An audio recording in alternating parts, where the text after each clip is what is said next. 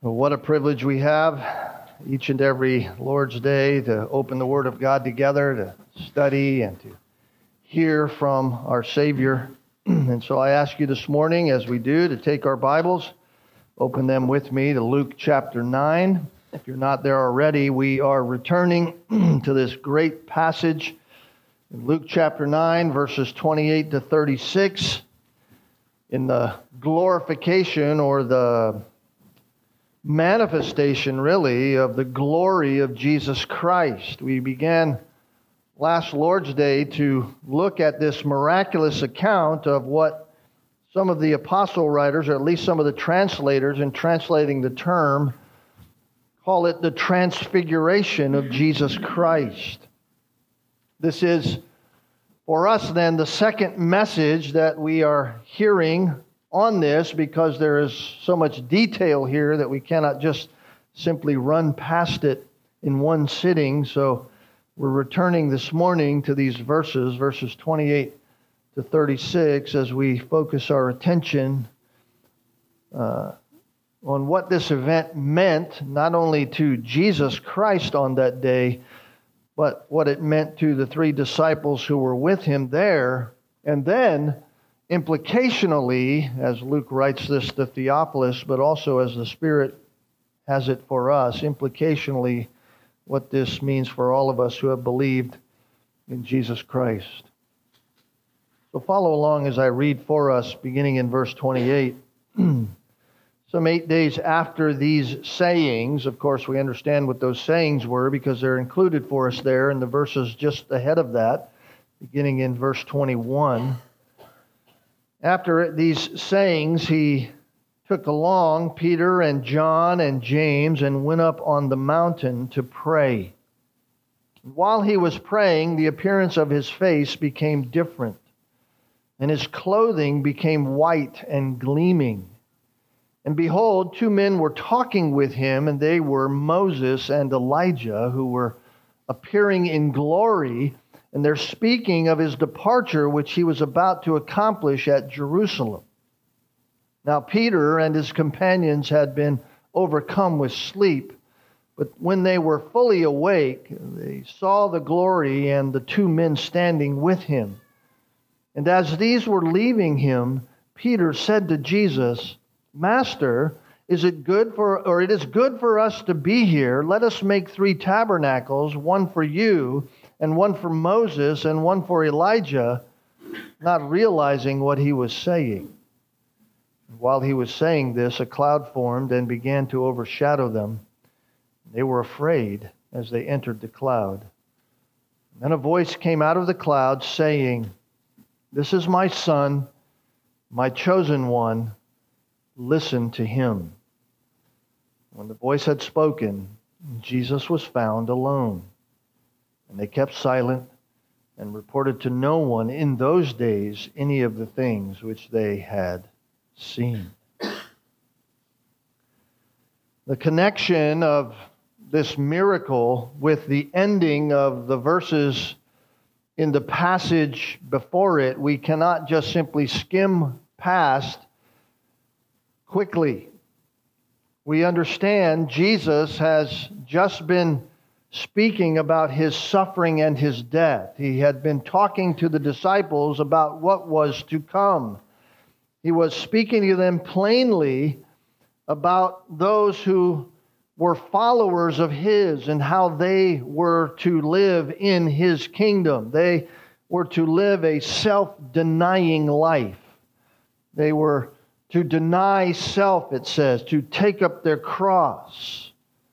He had emphasized to them the need to relinquish ownership of oneself if anyone was truly a follower of his. The life was to be characterized by this reality of, of non ownership of self, holding your life in such a way that God does what God does with it. And yet, in the same breath, he goes on to speak of his future kingdom, his glory. Notice in verse 27, he says, I say to you truthfully, there are some of those standing here who will not taste death until they see the kingdom of God. It's as if Jesus, out of his love for them, out of his compassion for them, is softening the, the blow. He's, he's softening, if you will, the rough edges, the hard edges of what is to come in the future days. And he is softening the reality and understanding of what it is to live the Christian life. The Christian life is not simply one of Jesus has a good plan for your life, as we hear so many people say today. Come to Jesus, He has a good plan for your life, and that kind of reality, while that is in an ultimate sense a truth, in the way that G- being with Jesus is the best thing that could ever be happening in someone's life, and yet what most mean is that your life will be easier. Life will get simple. Life will be so much better in this temporal world. And yet Jesus is here saying, oh, no, no. The Christian life is a life of suffering. If anyone wishes to come after me, he must deny himself, take up his cross daily, and follow me. That doesn't sound like a very good plan. Jesus is a life of the cross, a cross bearing life.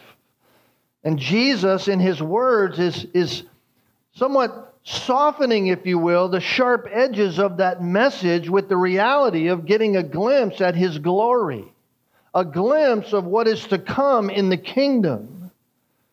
And one of the great wonders of being a Christian, particularly as seen in this passage, is the reality of the glory that all who know Christ will have when Christ returns at his second coming the reality of that we will be glorified with Jesus Christ. The glory that is revealed here gives all of us who are saved brothers and sisters in Christ, just as it did to those on that day who were there with Jesus, it gives us a glimpse at the glory to come. This is a heavenly glimpse that God gives us into what is to come. It reminds us that while our Lord was rejected by men on earth, while Jesus Christ is killed at the hands of wicked men, while he suffered heinously on this earth, one day he will return as he is. He will return as the King of glory. Now, last time we were here together, I said to us that there is a twofold purpose, I believe, that took place in this text or why this text is here. One purpose had to do with Jesus Christ in his humanity, and the other has to do directly with Peter, James, and John, and then indirectly to all of us who believe. We learned last time that just by way of reminder for us, this event was an encouragement to Jesus in his humanity. Why? Because the glory of Christ was revealed he was there. He's the one who's being revealed in who he really is. Certainly, that would have been an encouragement. Secondly, because deliverance was to come through him. That's what Moses and Elijah were talking to him about his exodus, his deliverance to come. Not simply for him back to glory, but what he would bring to all who believed upon him. And then, third, because of the coming or the confirming voice of the Father who said, This is my son, my chosen one. So that glory would once again be Christ's, and it was revealed as he peels back his flesh, and the blazing, glorious light of his Shekinah shines forth for all to see. And certainly that would have been an encouragement to the humanity of Jesus Christ to continue to work to go to the cross, to the sufferings that he would bring about in his life and heal others through. And of course, Moses and Elijah, being there, certainly were there to talk to Jesus about the coming death and ascension. Listen, all of heaven was excited for this day. All of heaven was excited not only for this day where Jesus reveals his glory to these few who would proclaim that to others, but all of heaven was excited because this was the day of deliverance. The day of deliverance was coming, and Moses and Elijah are dispatched by God and the glories of heaven to talk with Jesus about the Exodus. about the deliverance that he would bring through the cross. The cross to us seems like a dark moment in the history of humanity at some times, and yet it was a glorious day for all in heaven. And all of these Elijah and Moses, the glorification of himself, the word of the Father to Jesus Christ, all of that would have been an encouragement to Jesus in his earthly work. And I think all of those things would have been an encouragement to those three men who were there Peter and John and James.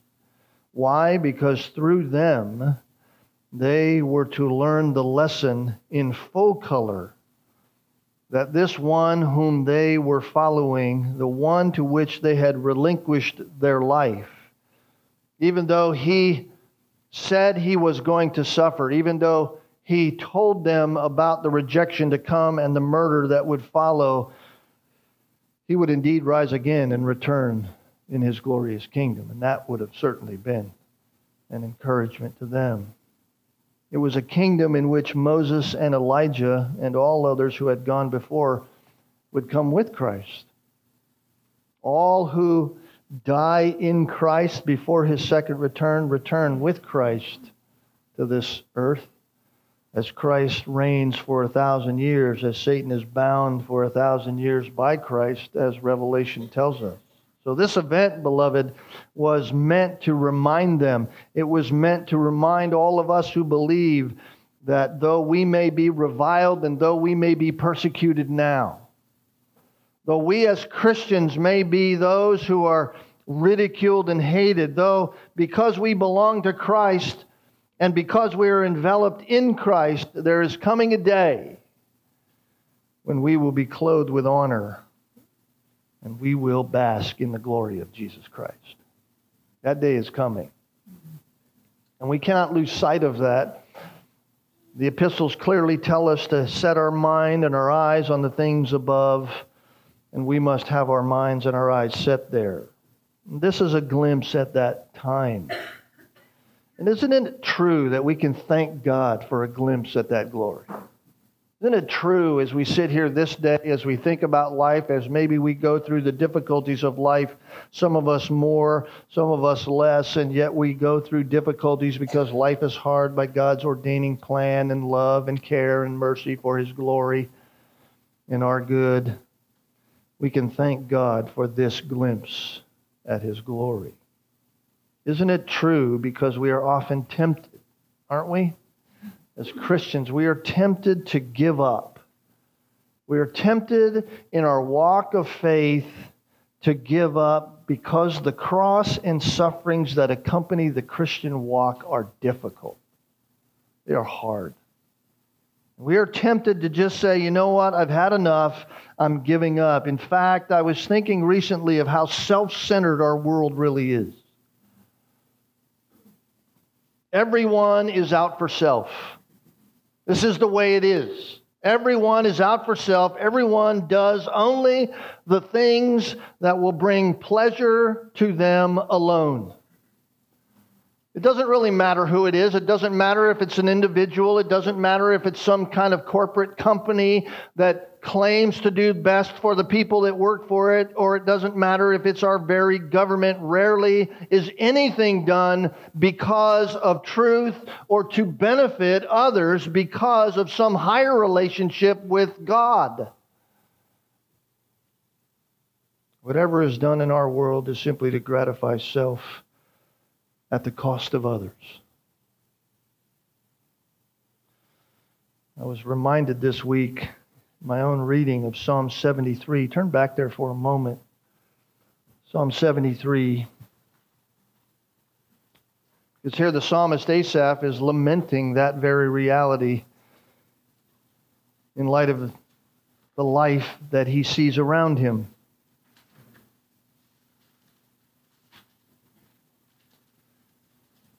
He begins this for us in verse 3 For I was envious of the arrogant, and I saw the prosperity of the wicked. Why? Because there are no pains in their death, and their body is fat. They're not in trouble as other men, nor are they plagued like mankind. Therefore, pride is their necklace. The garment of violence covers them. Their eye bulges with fatness. The imaginations of their heart run riot. They mock and wickedly speak of oppression. They speak from on high. They have set their mouth against the heavens, and their tongue parades through the earth. Therefore, his people return to this place, and waters of abundance are drunk by them. They say, How does God know? And is there knowledge with the Most High? Behold, these are the wicked, always at ease. They have increased in wealth. And Asaph says, Surely in vain I've kept my heart pure and washed my hands in innocence. Why? Because I've been stricken all day long, chastened every morning. Asaph says, I look around me at the world around and the wickedness around and how life goes for the world without those who, who deny God, for those who, who say God doesn't exist, for those who say they have a relationship with God but, but really don't know Him at all. They live in such a way that mocks God, mocks truth, flaunts wickedness, fulfills every desire of their own foolish heart it seems as if life just goes on great for them. Life is good for them. I washed my hands in innocence, and yet I've been stricken all day. In other words, I've done what's right. I've followed God. I've lived the life that God has made and trusting in Him. So, what happens to me? Why so much trouble for me? Asaph certainly then says, If I had said, I will speak like this, behold, I would have betrayed the generation of your children. He says, If I, if I go down that foolish road, I, I'm just betraying the very reality of the faith that I live. And so he says, When I pondered under, to understand this, it was troublesome in my sight until I came into the sanctuary of God. And then I perceived their end.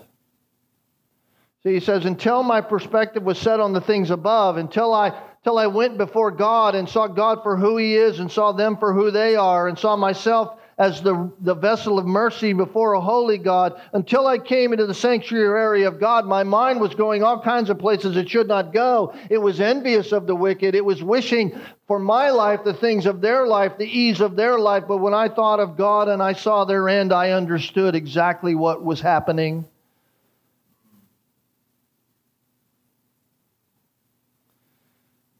Verse 28, he says, But as for me, the nearness of God is my good. So I have made the Lord my refuge, that I may tell of all your works. And sometimes we think like Asaph? Sometimes in our Christian life, that's how we get in our hearts when we look around the world. We see the suffering, we see the difficulty, we see the trials of our life. We look around at those who do not know God, and it seems like everything's going just fine. It seems like their bank accounts are getting bigger. There's no trouble. Their house isn't falling apart. Difficulty in our life seems to be a challenge, and yet in theirs it seems not to be. Seems as though there are few standing with the Christian Yet there are many against the Christian. All of these things continue to try us at our very core. And our faith, our faith at times can begin to be shaken. And the transfiguration is one of God's given remedies for our tired faith. May be difficult now, but there are great and glorious things to come for those who truly know Jesus Christ. Jesus Christ is coming back in his power. He is coming back in great glory, and all of those who are his will come with him. And we are safe until that day, and we are safe for all eternity in Christ. And so we are encouraged to continue as we look at this passage, despite the suffering, despite the difficulty, despite the cross bearing, because of texts like we read this morning in Colossians chapter 3.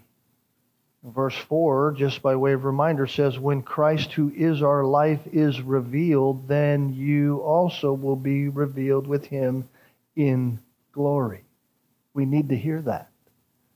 We need to hear that because our faith can grow tired. Peter and James and John needed that kind of encouragement. The idea for them in walking with Jesus Christ, the idea of the kingdom had just been in their minds shattered. Their kingdom wasn't the kingdom that Jesus Christ is promoting. Their king is now going to suffer. Their king is now going to be rejected and murdered. How are they going to continue in this following? How are they going to be encouraged to continue on when Jesus isn't around? And Jesus saying, Listen, I know you want the kingdom now. I know you want the kingdom on this earth. I'm going to give you a glimpse of the kingdom to come. I'm going to give you a visual of it. And about eight days later, they get a front view, view, front row picture. What an encouragement it would have been for them. A shocking revelation. It ought to be an encouragement for us. The Apostle Paul says in Romans chapter 8, verse 18, For I consider that the sufferings of this present time are not worthy to be compared with the glory that is to be revealed in us. The sufferings of our present day, the way in which the world is, all that God allows for us to endure as bearing the cross for Him, all of that is not worthy to even be compared. Paul says, don't even put it on the scales because it matters not. It's not even worthy to be set up against the glory that will be revealed in us in the return of Jesus Christ. We get a glimpse of that right here. There is no comparison between all that we endure now with all that we will gain and have gained in being in Christ. It's like comparing mud to the purest of gold. It doesn't even compare. So Jesus, knowing that we would be discouraged, takes these men and us with them so that they might be encouraged and continue in their faith through what is to come. Now, I find it interesting in this very account given to us here. I pointed this out last time, but I find it interesting. Jesus goes in order to pray, and these three seemingly go in order to take a nap. While he's praying, appearance of his face became gleaming, became different. His clothes became white and gleaming, and behold, two men were walking with him who appeared in glory, speaking with him. It's Moses and Elijah about his departure. Now, Peter and his companions had been overcome with sleep. The word overcome, by the way, means they were dead, gone, sleeping. I mean, they're in deep REM sleep. They're sleeping. Just like we see in the Garden of Gethsemane. They had no idea what Jesus needs, they had no idea what Jesus is up to. He takes them along out of care for them. While he prays, they sleep. Until of course, they are awakened by what is happening. Verse 32 says, But when they were fully awake, that means they were, they were awakened to the point that sleep wasn't even on them anymore. They saw his glory and the two men standing with him. And as these were leaving him, Peter said to Jesus, Master, it is good for us to be here. Let us make three tabernacles one for you, one for Moses, one for Elijah. Not realizing what he's saying. They see Moses and Elijah. I said last time Moses and Elijah didn't wear name tags. You know those little tags you put on says, Hello, my name is. They didn't have that. They just knew. They knew who these men were. They'd never met these men. They heard about these men. They knew what the Old Testament said. Seeing them certainly would have been an encouragement to them. The first was seeing the kingdom come, right? Jesus peeling back his glory, and they knew what the Old Testament said about the glory of God. His character is being revealed right before them, just like Moses got to see of God. so seeing that firsthand would have been encouragement. They saw what was going to happen before it ever happened. They saw the kingdom before the kingdom was upon us in its fullness, as we will see when Christ returns.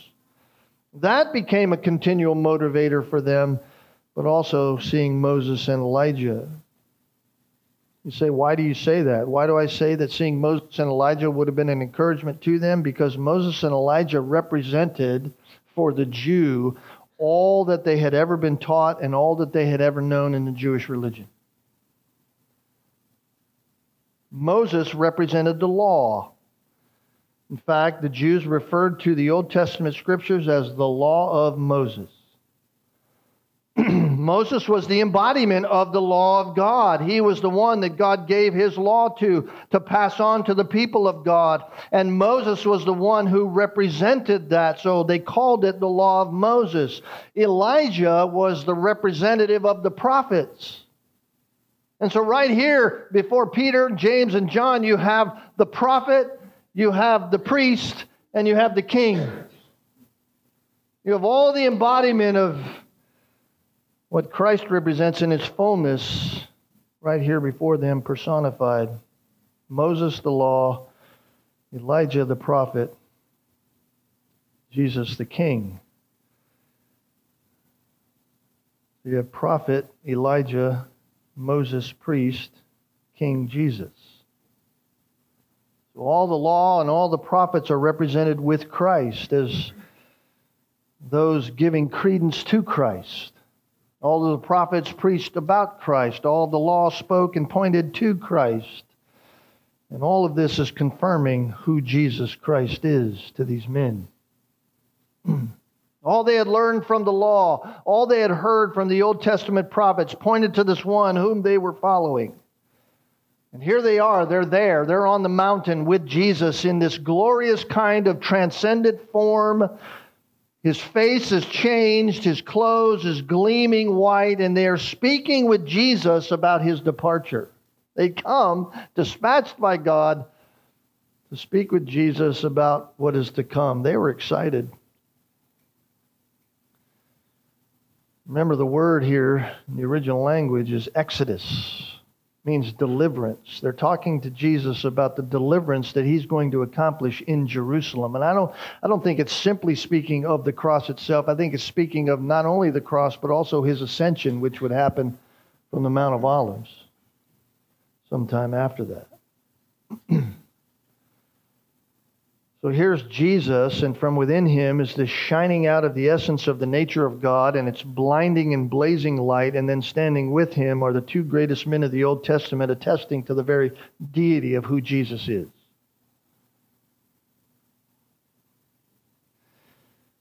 Many in Israel would have wondered what happened to Moses after they crossed over the Jordan into the promised land. Of course, God buried Moses somewhere on his own, so no one could go and find Moses' body. They've wondered what happened to Elijah, who just disappeared one day. Elijah walked into heaven. But there was no question how, or in their minds, of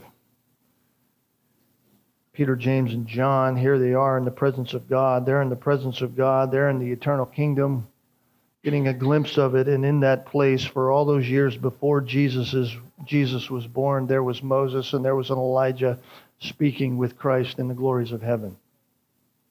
They were there before with Christ in the glories of heaven. They've come to speak with Christ about what they were dispatched to talk about. They knew him personally, they knew clearly the plan of God, and they had been looking forward to this day when Jesus would deliver his people from their sin. This is what they preached.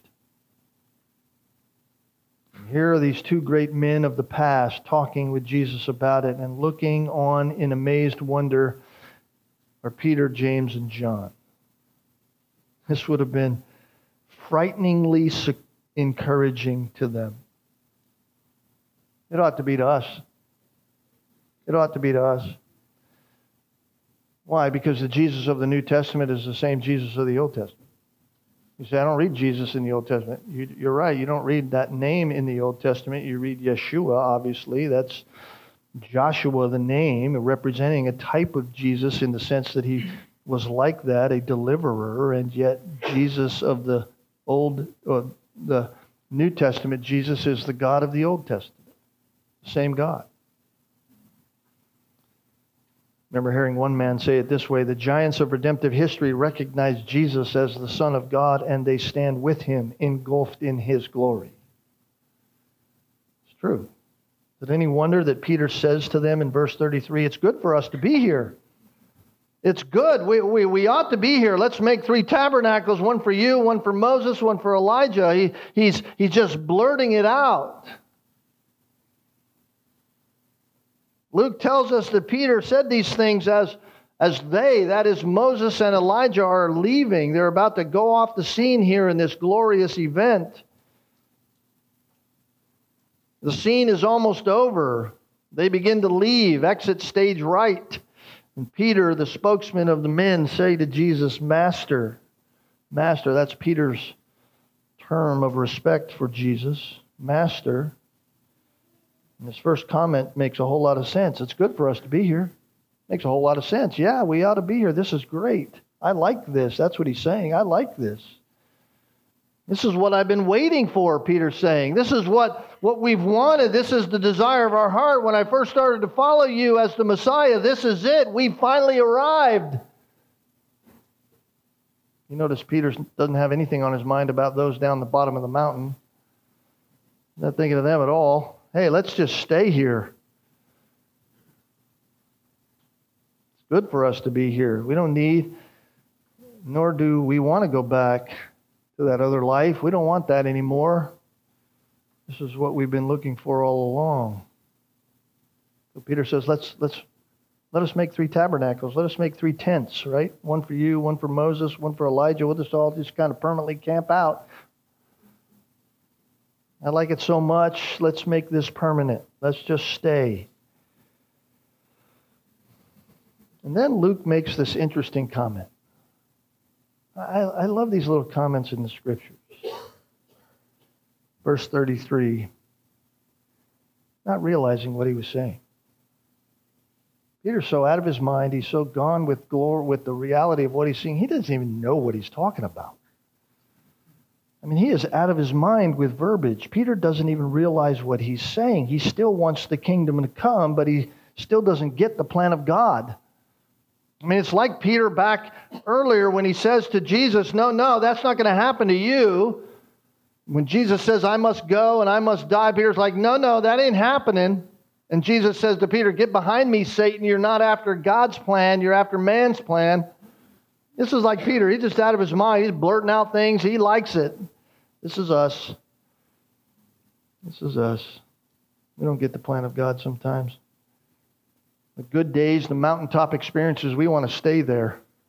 That's where we want to be. God, can't we just have it this way all the time? I mean, this is part of evangelicalism in our day, the nauseating part sometimes, where they want to bring back the golden days. What were the golden days? Golden days. We, we love to have it good and don't want any difficulty. Peter's like, I love it here, man. Let's just stay. This is it. Peter didn't realize this wasn't the beginning of the eternal kingdom. He didn't realize this was the, just the starting point. Other things had to happen, other things had to go about. Right? God's plan was a fixed plan. I heard one of my mentors say in years past before there will ever be a crown, there has to be a cross. Before there will ever be a crown, there has to be a cross. The True glory for us, beloved, is going to come, but it's going to come in the future. It's going to come in the future. Every mountaintop experience is followed by a valley. Valleys are always between the mountains.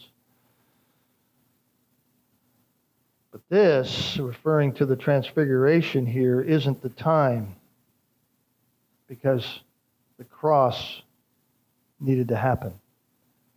The Son of Man must go, the Son of Man must die, just as the prophets told. He must be the suffering servant, as Isaiah 53 says. He must be wounded for our transgressions. The judgment of God for us must fall on him, and he must die as the sacrifice for sin. That had to happen. Jesus could not simply just hit his finger with his hammer in the wood shop as he's building some project before in his parents' home and shed a little blood and thereby save people because his blood was shed on the floor of the, of the shop. That doesn't happen. It is the life by reason of the blood which makes atonement. Jesus had to die.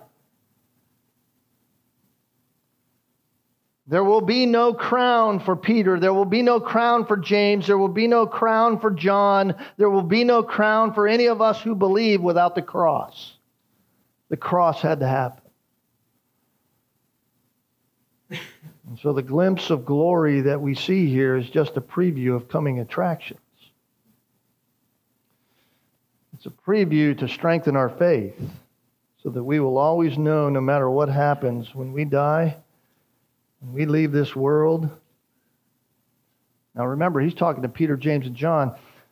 Peter, for you, when you die crucified upside down, as history tells us, Peter was crucified that way because he didn't want to be like his Lord in his death. He wanted to be, he didn't think he was worthy to be killed like Christ, so he asked them to crucify him upside down. That's at least what historians tell us. Or maybe in the case of James, James, you're going to be martyred by stoning. You're going to be such a good preacher that it's only going to take one message. They're going to haul you out, throw you in a hole, and put rocks on your head. Or in the case of John, you're going to be exiled as an old man to an island because of persecution.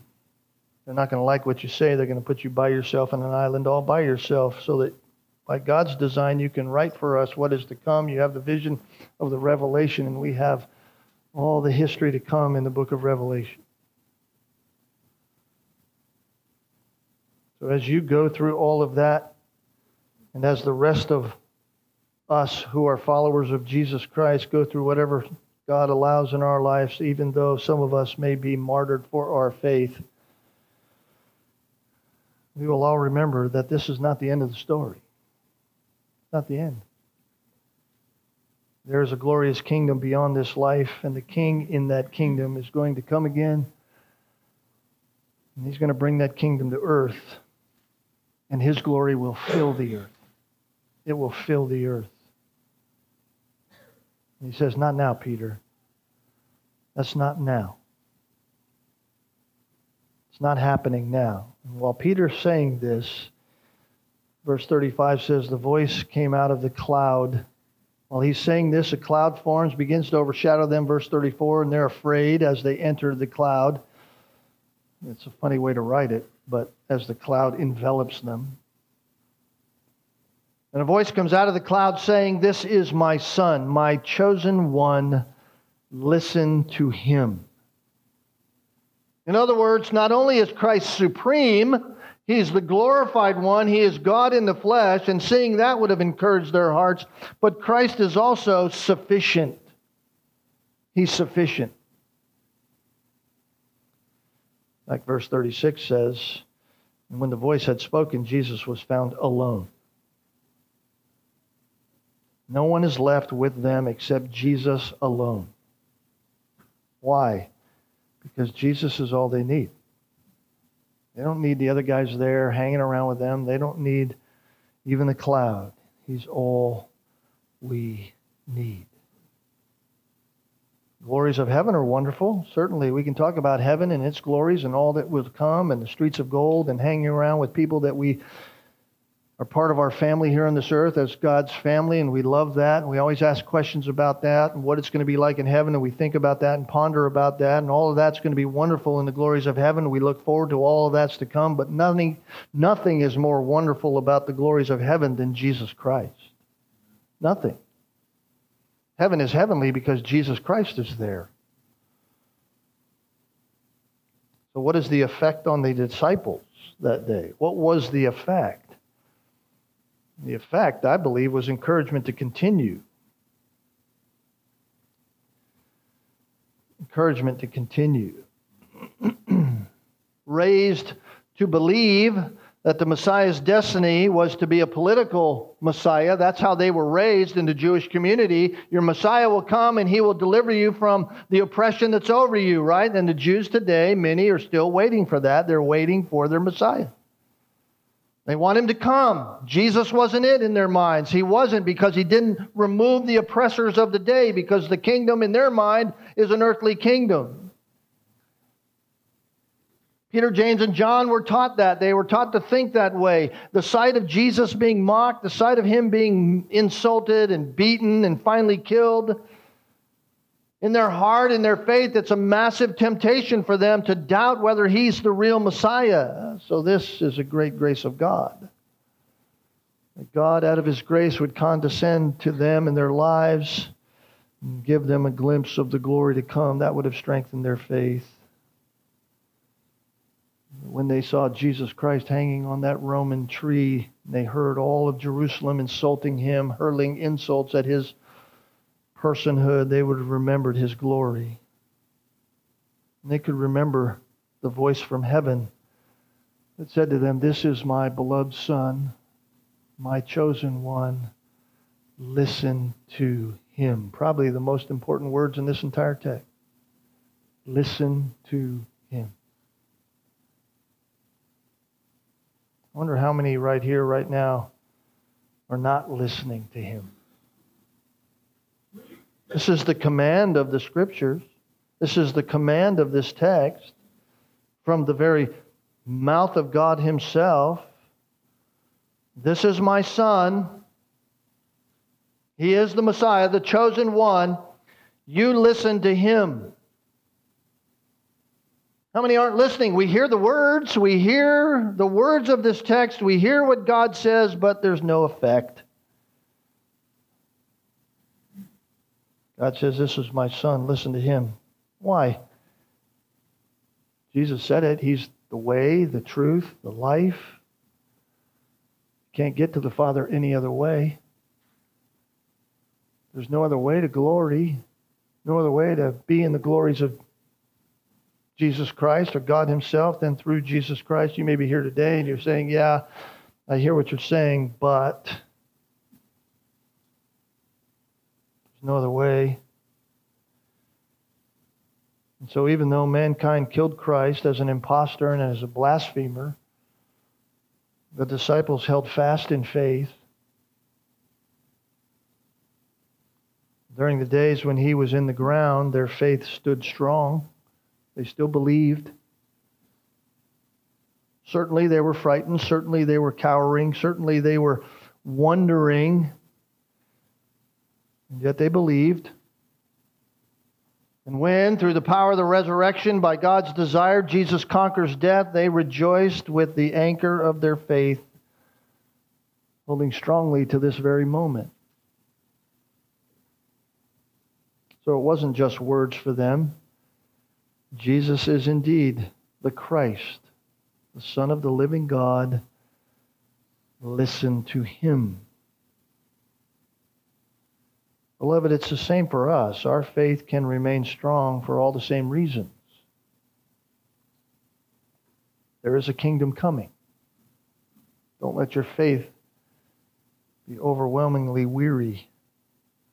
We serve a living and glorified Lord. He is living, He is glorified to the fullest sense today, so fix your eyes on Him. Why? Because he's the author and perfecter of our faith. And it was joy that was on his heart. It was joy that was on his mind that was before him as he endured the cross, Hebrews says, as he despised the shame. And on that resurrection day, the ascension day, the day of his final exodus, he sat down at the right hand of the throne of God. The writer of Hebrews says, Consider him. Your eyes on him. Look to him. Consider him who endured such hostility by sinners against himself. Why? Why are we exhorted to do that? For one simple reason so that you may not grow weary or lose heart.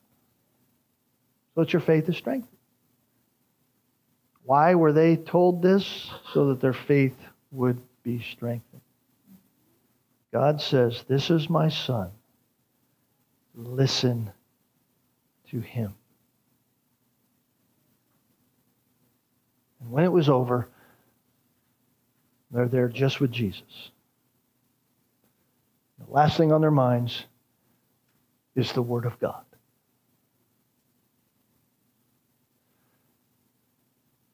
You could be resting assured that when Jesus opened his mouth the next time, their ears perked up. We got to listen to him.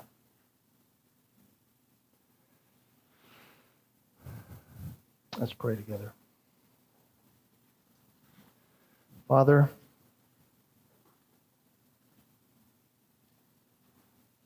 there's nothing more for us here than to listen to Jesus.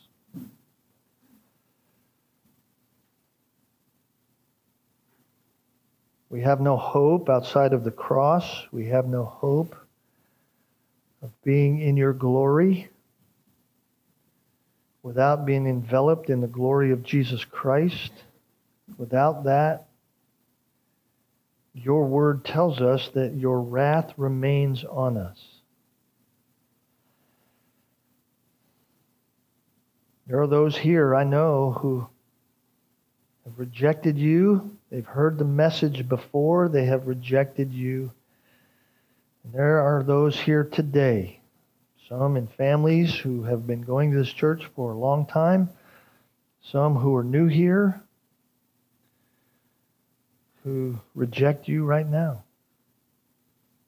They hear the truth with their ears, and their heart is dead to you. We pray, Lord, we plead with you behalf of your mercy and grace and the glory that is known only to you, that you, by your power, would quicken them to life. That they would stop rejecting and listen to Christ.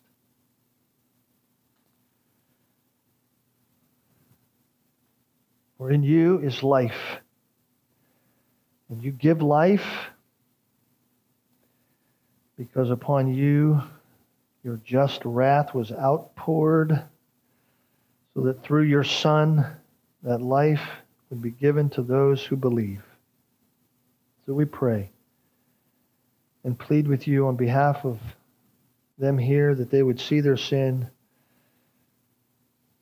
turn from it, embrace Jesus Christ by faith.